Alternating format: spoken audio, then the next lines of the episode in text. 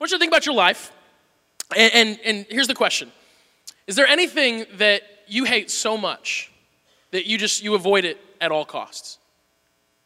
There's a commercial on T V over the last few months. You, you may have seen it, but uh, it's for one of the major insurance companies. And the way it works is this, this woman yells up to her husband, "Hey, honey, have you talked to the insurance company? Have you called the insurance company?" And he's folding laundry. And you can tell with his face that he doesn't want to call the insurance company, so he intentionally knocks it all over and says, like, "No, I got to fold the laundry. I can't do it." And then it cuts to her, and she's intentionally making a mess in their living room so she can clean it up. And she's saying, "I've got to clean the living room. You're going to have to do it." And then it, it just gets crazier. It escalates. It ends up with her uprooting their landscaping so she can say she has to do landscaping, and he's like in a tree shaking leaves down. The whole point being, neither of them want to do it, and they don't want to do it with such fervor that they'll do anything to get out of it. We probably all have something like that in our lives. For Megan and I, it's folding laundry. Not doing laundry, folding laundry that's already been done. We just we both we both hate that. I don't know why. We hate folding laundry. We'll do it all day long. We'll wash it, we'll dry it, and then when it's time to dry it, rather than sit there and, and sort it all out and fold it all up and then take it to where it goes, we just open up this guest bedroom that's right next to our laundry closet, and we just like chuck it in there. It, it's all it's all clean, but it's just a big mess. In fact, as the week goes on, we, we start referring to it as Laundry Mountain, because it becomes this literal mountain of laundry. We have three kids, and so there's a lot of laundry that, that's going through there every single week. And when it comes time for us to, to clean the house and to be in that mode, each of us will do anything, anything to not be the one that has to tackle Laundry Mountain. I mean, I'll, I'll do the dishes. I'll pay the bills. I'll go grocery shopping. I'll, I'll call the insurance company. I'll do anything so that I don't have to do Laundry Mountain, because we just, we hate it so much. We avoid it at all costs. This last few weeks, we've been talking about happiness, how we can have real, lasting happiness, something the Bible describes as the joy of the Lord. In Nehemiah eight ten, the Bible says, "Don't be dejected and sad, for the joy of the Lord is your strength." In other words, you are meant by God to have a happiness that is so complete, it is the same as strength for your life. And we've been looking over the last few weeks at, at how How we have to overcome some obstacles in our lives if we want that joy. There are some attitudes, there are some ways of thinking, there are some common behaviors that is just the normal way we live that get in the way of us having the joy of the Lord. And if we want that, we've got to find a way over or around or through those obstacles. Today we're going to tackle an obstacle that actually doesn't seem like an obstacle at all at first glance. In fact, it seems like a great solution to having more happiness in our lives. But it's not. It's sneaky that way. Today we're going to talk about the concept of avoiding unhappiness. See, it makes sense that if we avoid unhappiness, we'll, we'll be more happy, right? If you, if you avoid unhappiness, surely you will have more happiness in your life. I mean, it really does make sense. But see, what, what ends up happening so often is that our pursuit of happiness actually stops being the pursuit of happiness, and it just becomes the avoidance of unhappiness. And we start to believe that, that real happiness is something that we have when, when unhappiness is absent from our lives, when we avoid it. And what we forget is that real happiness is not the result of unhappiness being avoided. It's actually the result of unhappiness being confronted and defeated. And if we, if we live our lives just avoiding whatever it is that makes us unhappy, what we actually do is we create a void of real happiness in our lives. Because real happiness is not the result of avoiding unhappiness, it's the result of conquering unhappiness. But see, we're all really good at avoiding the things that we don't want to deal with. We're so good at that. Some of us in the room, we are, we are I'm fine people. Like, you know who you are. You're that person that if someone asks you, "Hey, how are you?" you say, "I'm fine. I'm fine." In fact, if, if you have someone that's really close to you, they might know something isn't fine. They can tell. They, they know you really well. And, and you just tell them over and over again, "I'm fine." And eventually, the "I'm fines" become like threats. You're saying "I'm fine," but what you're really saying is, "Please stop asking me that question. Stop it, or, or you're going to be sorry." So they say, "Hey, are you sure? Are you okay?" And you look at them and you say, "I'm fine. I am fine. Okay? I'm fine." I'm not an "I'm fine" person. I'm a "it's not a big deal" person. That's what I do when I don't want to handle or, or deal with something that's upsetting me. I'll just say, "It's not a big deal. It's no big deal. Like, this happened to me today. It's not a big deal. I'm, I'm over it. I'm done with it. No big deal." But it really is a big deal. If it wasn't a big deal, I wouldn't keep saying it's not a big deal. I just try to, to get out of handling it, dealing with it, thinking about it by, by trying to excuse it away as, ah, no, no big deal, no biggie. I'll just, you know, whatever. I'm over it. I'm done. We're really good at, at avoiding having to deal with our unhappiness. And, and even when we get to the point where we decide to deal with it, so often the approach that we take, the approach, by the way, that this world recommends, is to just numb the feeling of unhappiness that we have. I was online a few weeks ago and, and was looking at, at this video. It caught my eye. It's, it's a TED Talk. You might be familiar with what TED Talks are, maybe not. They're really interesting. And so I'm looking at these TED Talks, these little short videos of, of people from all different walks of life just teaching you lessons, things that they've learned, a lot of really interesting perspectives. And I was really drawn to this one by a woman named Brene Brown. She's a researcher. She's a very good public speaker. And I was drawn to it because the title of her talk was Vulnerability. And if, if you're kind of new here, we really value vulnerability as a church. Which is sort of strange because very few people value vulnerability at all, especially not, not in, in the church. Like, vulnerability is not highly valued in the church as a whole, but we're passionate about it because, just like Nathan said, this is not a concert. This is not a show. This is not a production because Jesus is not a product. And so we, we, don't, we don't put a lot of time and energy into, into making it flashy and, and making it perfect. Instead, we want, we want to make sure this is real. This has, this has to be authentic, if anything. It has to be honest and open. And you can't really be honest and open and real and authentic if you're not vulnerable. And so we really value vulnerability. And so I'm, I'm looking online. I see this talk about vulnerability. I'm like, ooh, that's, that's right up my alley. I want to watch this. And it was really interesting. She's talking about us as Americans and how we, we are so ill-equipped by... by our culture to actually handle the things that frustrate us, that all we end up doing is numbing ourselves. And there's plenty of ways to do that, right? We can, we can buy something shiny and new to take our mind off of whatever it is we don't want to deal with. We can, we can take a pill. We can, we can really do about anything. We'll buy anything, swallow anything that helps us avoid unhappiness, that helps us numb unhappiness. As I'm listening to this quote, she has a, or this, this video, a few quotes jump out. They kind of hit me between the eyes. Number one, she said this, and this was, this was pretty big. We are the most in-debt, obese, addicted, and medicated adult cohort in U S history. I was like, ugh, that's a downer.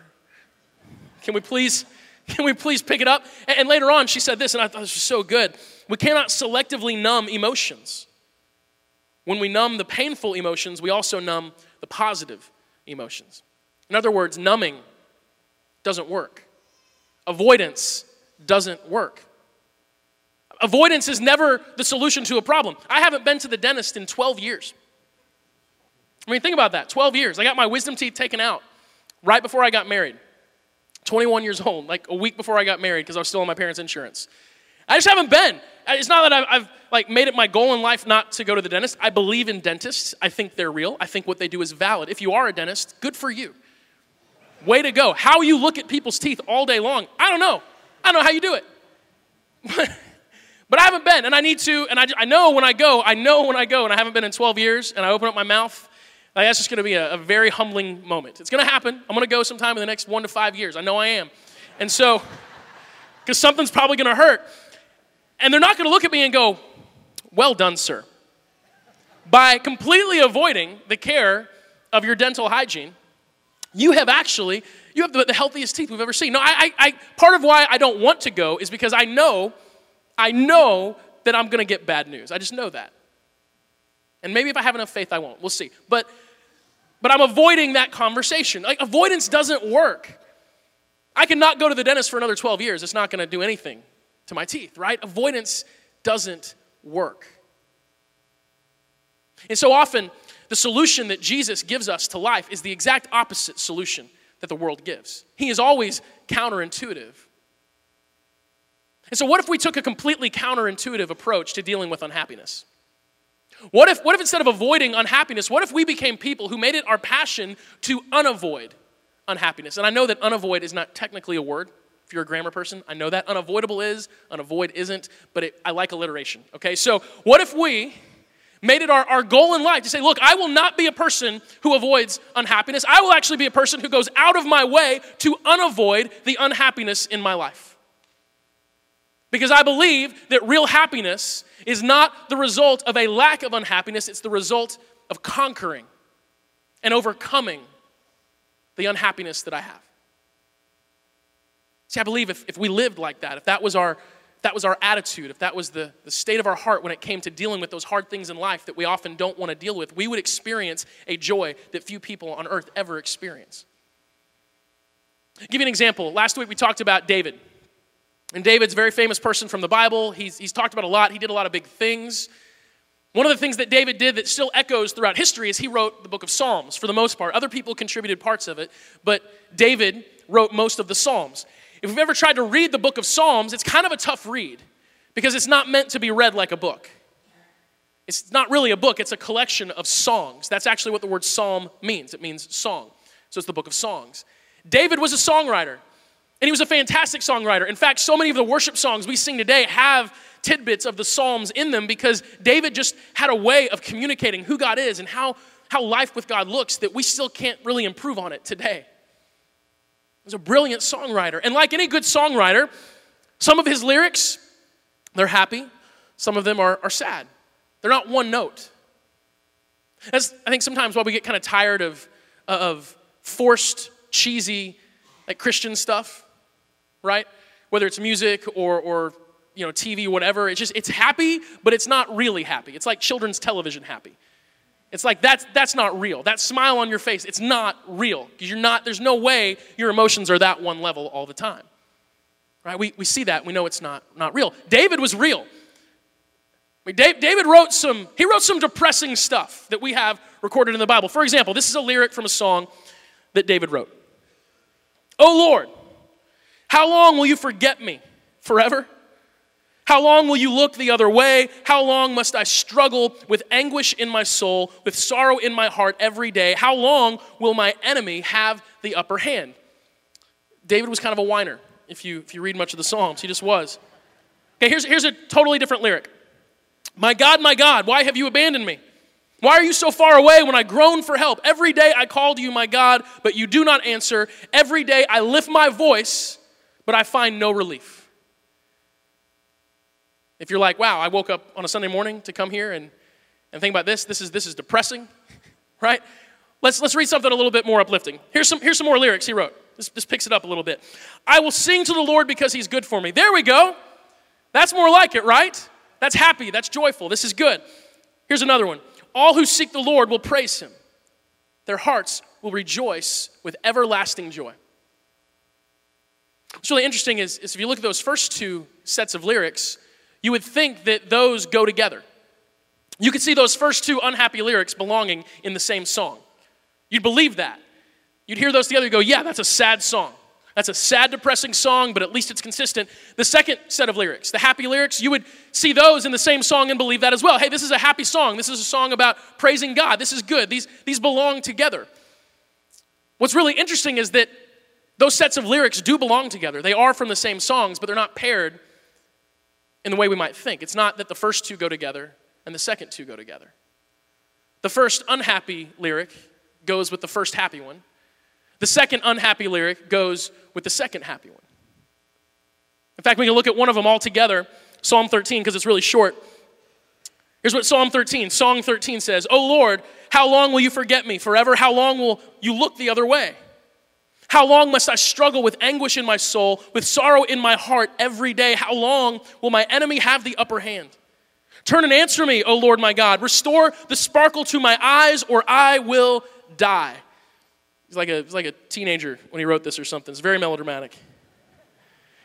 "Don't let my enemies gloat, saying, 'We have defeated him.' Don't let them rejoice at my downfall. But I trust in your unfailing love. I will rejoice because you have rescued me. I will sing to the Lord because he is good to me." Takes an interesting turn. You read the first two-thirds of that, and you're like, man, this is he's really, he's in a bad spot. He's, he's depressed. And he probably was. And then you get to the end, and it's like, whoa, where'd this come from? Where's all this joy? All of a sudden, he's saying, I will sing of your, your praises, and, and you're amazing, and, and you're good to me. First, he's saying, you never listened to me. He's basically accusing God, saying, you've failed me. And now he's saying, I will, I will sing your praises because you're good to me. Like, what's going on? And, and here's what's going on. David is bringing his junk to God. And he's being honest and open and vulnerable. He's not avoiding his issues. He's not avoiding his unhappiness. He's taking it to God, and he's giving it to God, and God is transforming it into joy. God is conquering David's unhappiness. Jesus said this in, in Matthew chapter five, verse four. God blesses those who mourn, for they will be comforted. See, if you mourn, you'll be comforted by God. But if you don't mourn, how can you be comforted? If you don't take your, your unhappiness, your anger, and your fear, and your sorrow, and your heartache, and your bitterness, and your frustration, your tragedy, your confusion, if you don't take that stuff to God, what's, what's God going to do with it? If you don't give it to God, how can God take it and do what he promises to do? How can he take it and turn ashes into beauty? How can he take it and transform it into something that is good, into something that, that's beautiful for your life? God asks us to give everything to him. If we avoid our unhappiness, we can never conquer it, because you can't conquer what you won't engage. You can't cope with what you don't acknowledge. And when we, when we live life just avoiding unhappiness, well, all we do is we create a void of happiness in our lives, because real happiness is happiness that is one. It's the way Jesus lived, by the way. It's the beauty of Jesus. We always have to remember that, that Jesus is God. That's important. But he's God who became man. He's God who, who lived life as one of us. That's what makes the concept of Jesus so completely different than any other concept of God that's ever existed, because every other concept of God has God on some high mountain looking down on people saying, hey, get up to where I am. Figure it out. Do better, do more. And maybe, just maybe, you can climb the mountaintop and be with me, but, but that's not who Jesus is. Jesus left the mountain, came down to the valley, grabbed a hold of us, and, and carries us to where we belong, to where God wants us. Jesus lived life, and he didn't skip the hard parts. He, he didn't avoid pain. He didn't avoid sorrow. He didn't avoid tragedy. He didn't avoid the, the hard parts of life, having to work a job, death. He He handled all of those, avoiding nothing. In fact, we have moments in Jesus' life where we see him experiencing real sorrow, real grief, in situations he could have completely avoided. Have you ever had a situation in life that you look back on and, and you realize that the stress and the pain and the frustration was completely avoidable, had you made just a few different choices? When I was in college, Megan and I were in a long-distance relationship. She was here in Georgia. She's a southern girl. I was up in Missouri. And for a year, we only got to see each other for like one weekend every three months. It was kind of tough. We'd been high school sweethearts down here. I went away to college. And so, so we kept the relationship going. But I remember at this one point, she was flying to Kansas City to see me. And I hadn't seen her for three months. And I was so excited. This is before Facebook. Like we, we literally had not seen each other's faces in three months. And so I'm pumped. And I remember doing some odd things. Like I bought a leather jacket. I remember that. I don't know why.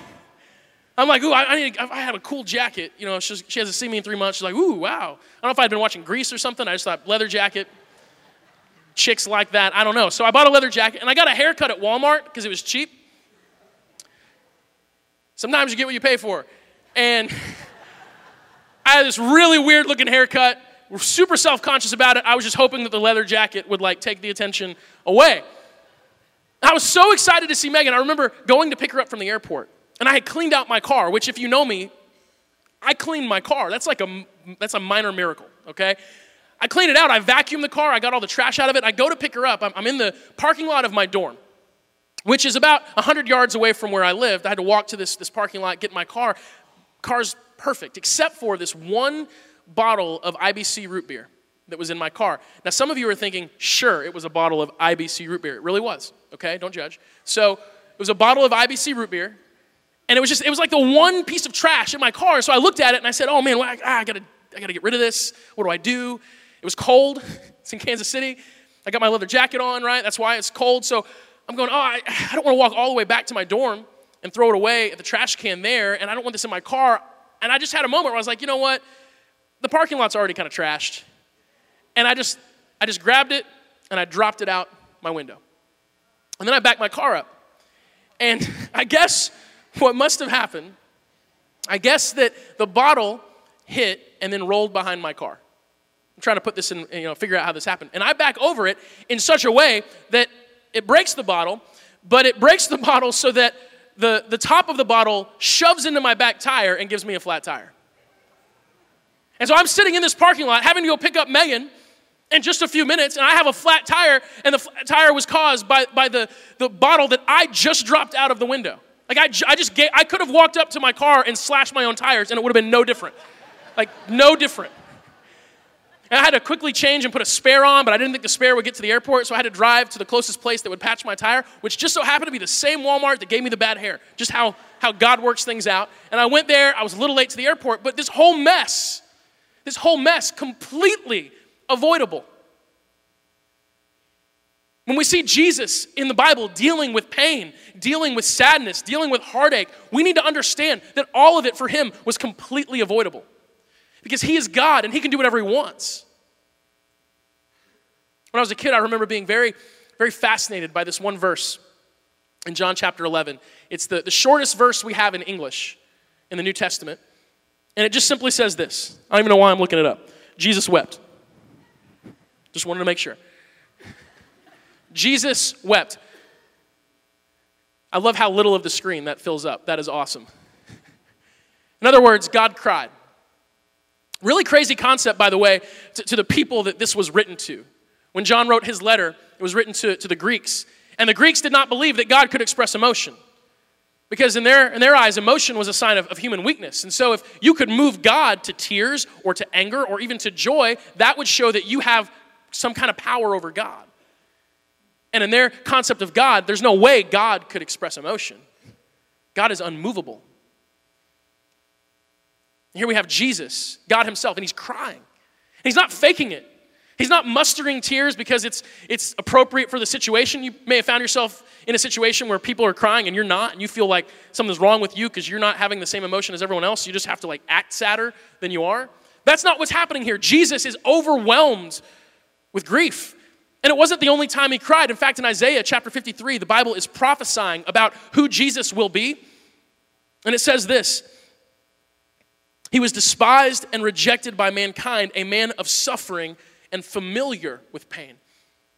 Other translations say that he was well acquainted with grief. See, Jesus never avoided the hard stuff. This particular story where we get the Jesus wept verse from it, It happened because his friend Lazarus died. Jesus was very close with Lazarus and his sisters, Martha and Mary. And the specific situation is really simple. Lazarus got really sick, and they sent word to Jesus. They had faith in Jesus. They knew Jesus could heal. They had seen him done it. They were close with Jesus. So they, they sent word to Jesus, who was far away, hey, Lazarus is sick. You need to come. Except Jesus didn't come. He didn't drop everything and go to where Lazarus was. In fact, he, he kind of delayed. Like he really took his time. And he shows up, and Lazarus has been dead, not for a few hours, but for four days. He is dead and buried. And everyone's kind of mad at Jesus. And you can understand why. In fact, Martha says this to Jesus in, in verse twenty-one. I said that, and then I, I totally lost my place. It's not a show. Martha said to Jesus, Lord, if only you had been here, my brother would not have died. In John eleven thirty-seven, but some said, this man healed a blind man. Couldn't he have kept Lazarus from dying? And they're right. He absolutely could have. In fact, Jesus didn't even have to be there to heal Lazarus. We have a story in the Bible of Jesus healing someone long distance, someone who was miles and miles away. All Jesus would have had to do to keep Lazarus alive was in that moment that he heard that Lazarus was sick some twenty, thirty miles away, he could have just gone, ah, Lazarus is better. And Lazarus would have sat up in bed and said, man, I feel great. I feel wonderful. Crisis averted. That's not what he does. He doesn't do that. He doesn't even go directly to Lazarus just to be intimate and personal, just so Lazarus can know, hey, I care about you. I want to put my hand on you and heal you. He doesn't even do that. And everyone's everyone's in tears. Everyone's crying. And Jesus shows up and he starts crying. He's moved with, with compassion. And he's deeply saddened by the fact that his friend has died. And everyone looks at him and everyone says, why didn't you, why didn't you change it? It's because God doesn't avoid the hard stuff. And it's a good lesson to all of us to remember that sometimes our prayers can be dominated by, by prayers of God getting us out of hard situations that we're in instead of getting us through them. And don't get me wrong, he will remove difficulties from our path, absolutely, but, but he never promises us an easy life. He didn't live an easy life. You see, if the story kind of ended there, if it was like, hey, you know what, life's hard, sorry guys, it wouldn't be, it wouldn't be a very good ending. Maybe a good lesson. Maybe we realize, hey, yeah, life's tough, and, and we all have to go through hard things. You know, even Lazarus had to. But, but thankfully, the story does not end there, because here's what happens next. Jesus goes out into the graveyard, and he goes up to the tomb that they have Lazarus in, and he, he says, Lazarus, arise. I heard a pastor say one time that Jesus had to be specific. He had to say, Lazarus, arise, because the power of Jesus was so intense that if he had just said, arise, like every dead person would have gotten out, and that would have been just pandemonium. Right? Pandemonium. But he says specifically, Lazarus, and only Lazarus, get up. And after the man has been dead for four days, Lazarus gets up. And he's wrapped in all these linen cloths. That's how they did things back then. They would wrap you with spices. And so, you know, he can't even see. He's got all this stuff on him. He, the smell had to be so intense, all the spices they had put on his body. I mean, he's like just like alive, but like, what is going on? And Jesus says, get the grave clothes off of him, get him cleaned up, like get him okay. And now he's alive. And what I want us to realize in that moment, how much joy did Martha and Mary feel when Lazarus got back up? The Bible doesn't tell us exactly how they celebrated, but I'm going to guess there was a party in that town that night like there has never been. That the level of joy and just exuberance that every single person, Lazarus himself, felt must have been so unbelievably incredible. Because here's the thing. Had Jesus intervened and allowed them to avoid death, there would have been joy, right? I mean, there would have been great celebration had Jesus done something that, that allowed death to be avoided. But that day, death was not avoided. Death was defeated. And the joy that comes from our, our unhappiness, from our sadness, from our pain being defeated by God is so much greater than the joy that comes from simply avoiding it. And we have to remember that, because God, he loves us. He loves you. He knows your pain. He has compassion on you. He knows, he knows everything that you deal with. And, and he's looking at you. And if you may have that same question that, that they had, hey, God, why did you let this happen? Hey, hey, God, why has this happened to me? Why didn't you step in and keep this from happening? You could have helped me avoid this. All of us have questions like that. And we may never know the answer to those questions, but, but it's kind of irrelevant when we have a God that can defeat whatever it is that's hurt us. And if we would be people who would, who would take our, our garbage to God, who would take our unhappiness and our pain and our misery, and we would just go to God and go there with God, and expose ourselves to God and say, hey, God, this is me. This is my stuff. You've got to fix it. We would experience the joy that comes from our sadness being defeated. We would experience what it's like to look at life and be able to say to everything that's ever affected us, hey, greater is he that is in me than he that is in the world. Seriously, we, we could... You cannot be defeated when you live with Jesus, because he is a conqueror. And the Bible says that with him we are conquerors. In fact, it says we are more than conquerors. The Greek is actually the word hypo with conqueror. So we're hyper-conquerors. Picture like that kid that's super hyperactive in the hallway, just running everywhere. And that's how God says you are when it comes to conquering the challenges you have in life. When you live with him, you are a hyper-conqueror. Can't promise you that God is going to keep you out of painful situations. You could be the most faithful person to God, the most kind, the most loving person, and still deal with tragic situations. He never promises us that he will, he will keep us from all pain. But he does promise us that he will deliver us from all pain. That he will turn our mourning into dancing. That he will turn our sadness into joy. That he will exchange beauty for ashes. We just have to go there with God.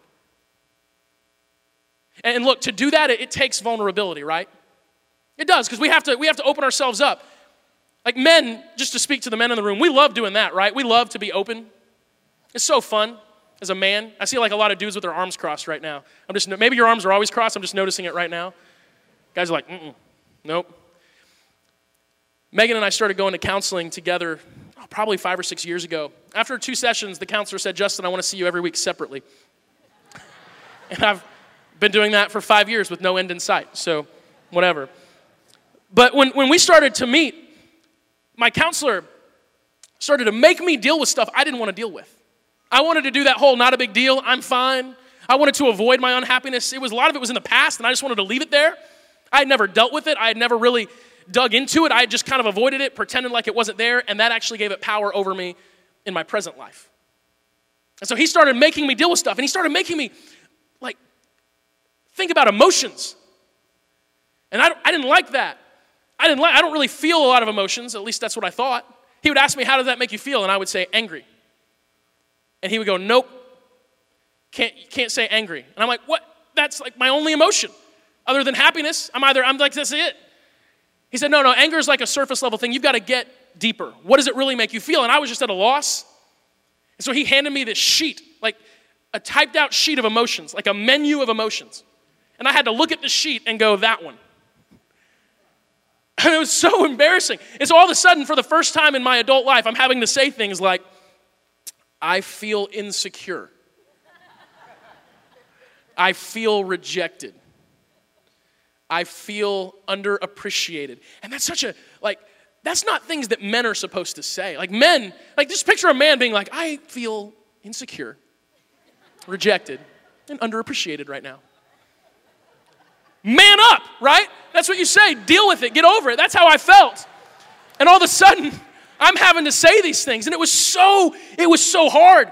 It, it required this whole new level of vulnerability for me. In fact, the worst was, oh my gosh, it's, it's funny now, but it wasn't then. I'm in a, I'm in a session with Megan, and he's doing his counseling thing. And, uh, and we're doing this thing about love languages. You may have, you may have learned about love languages. Different, different ways that we express love, that other people feel it more. And sometimes in, in a marriage or in a relationship, you have a disconnect because you're trying to show your love a certain way, but it's not the way the other person receives love. So they don't feel loved, and you're like, well, I do all this stuff. And they're like, I don't care about that. And so he's helping us identify what our love languages are. And so he gives us another menu of love languages. There's only like five or six of them. And he asks me to pick them, and I go, okay, my, my two are words of affirmation and physical touch. And then he says, Justin, with Megan right next to me, what can Megan do to help you feel more loved then? Knowing that it's physical touch and words of affirmation. And I was just kind of awkward, and I was like, well.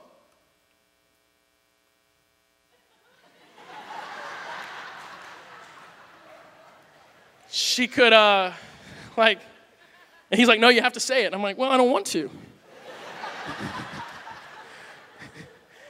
I said, fine. She could sleep with me and tell me I'm good at it. That's what she could do. That's exactly what she can do. Those two things. I would feel so loved. If you're new, you may never have experienced vulnerability in church. This is what it looks like.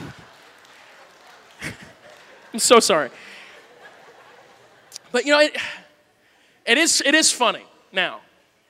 But it, it really wasn't. It really wasn't in that moment. And Megan was not like, read you loud and clear. I'm going to make that my top priority. That's not how it, like we were dealing with some serious pain. And so I was like raw and emotional. And I was, you know, almost like, almost cried, okay? So men, I didn't cry. Almost cried. And see, I hated it, but here's the deal. I, I never, I never would have started to, to make up ground emotionally if I never dealt with those emotions.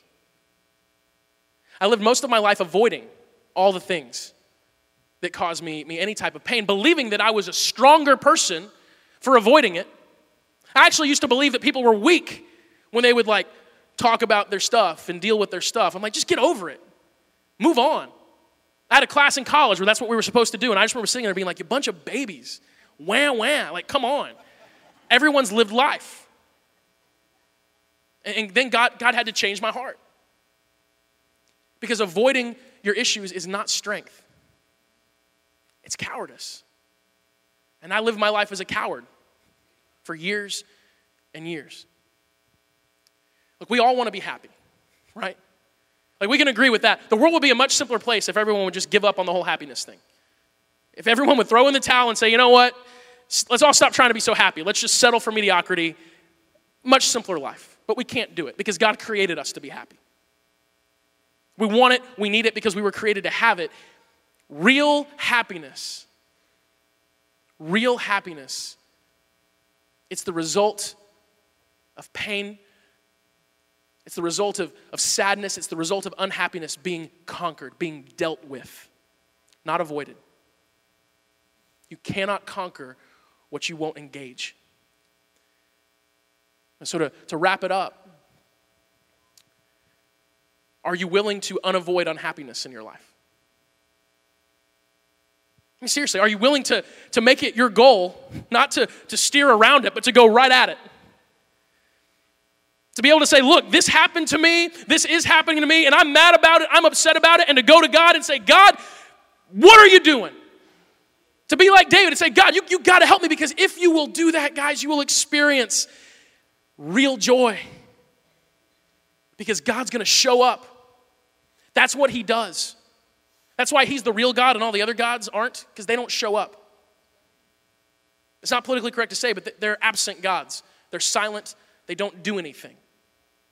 It's because they're made of rocks and imagination. And our God's real. He shows up. If you will go there with God, he will go there with you. In closing, I want to I want to read another song that David wrote as we go into worship. And this song is, is so perfect because it's, it's another one of those songs that just describes this journey that we're talking about, unavoiding unhappiness, going there with God. David wrote, "The Lord is my shepherd. I have all that I need. He lets me rest in green meadows. He leads me beside peaceful streams. He renews my strength. He guides me along right paths, bringing honor to his name. Even when I walk through the darkest valley, not around the darkest valley, not above the darkest valley, but when I walk through the darkest valley, I will not be afraid, for you are close beside me. Your rod and your staff protect and comfort me. You prepare a feast for me in the presence of my enemies. You honor me by anointing my head with oil. My cup overflows with blessings. Surely your goodness and your unfailing love will pursue me all the days of my life, and I will live in the house of the Lord forever." This is a song about God going through it with you. And so if you're here today and you have unhappiness, you have sadness, you have fear, you have insecurity, you have anxiety, you have depression, you have whatever it is, whatever label you want to put on it, whatever is keeping you from the joy of the Lord, don't ignore it.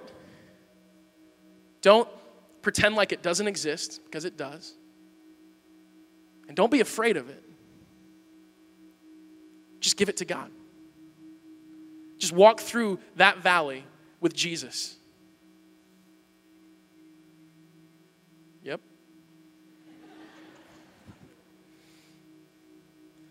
Just walk through it with Jesus. Because here, here's the beauty of it all. He's already been there. Like what, what are you going to go through that Jesus hasn't already been through? Nothing.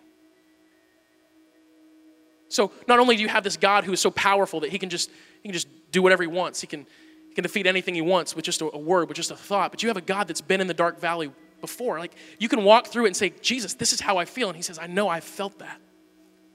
I get that. And he can just put his arm around you and just hold you. Because he loves you. He loves you. If people aren't willing to go through your junk with you, they don't love you. Right? We all know that when we go through dark times, we learn who our friends are, because there's people who are like, you know, Jesus wants to go through it with you. Don't keep him away. Let's be people who unavoid unhappiness on our way to the joy of the Lord. Please pray, please pray with me. Jesus, thank you so much for this day. And thank you for this church. God, thank you for this moment. It is it's so clear right now. You can just sense your spirit that you are, you are doing things in this room right now. There, there's, there's a heaviness, God, but it's not a bad heaviness. It's because your, your love and your truth is heavy. It is overwhelming. And Lord, sometimes we just need to be overwhelmed. So overwhelm us, Lord, with your passion. Overwhelm us, Lord, with your, with your grace and your mercy and your understanding. God, remind us that you are not afraid of anything. You're not afraid of the pain that we feel. And you love us so much that you actually ask us to give you our mess so that you can take it and you can shape it and you can make it into something beautiful, something glorious, Lord. We, we do not want to be people who fake it. We are tired of being people who have to, to put on a smile and pretend like our pain isn't there. Lord, we want to be people who can, who can simply bring it to you and watch what you do. So meet us where we are right now. And remind us as we walk out of this room, Lord, that we don't, we don't leave our pain here. That's not how it works, but we take you with us everywhere we go. We love you, Jesus. We pray all this in your name. Amen.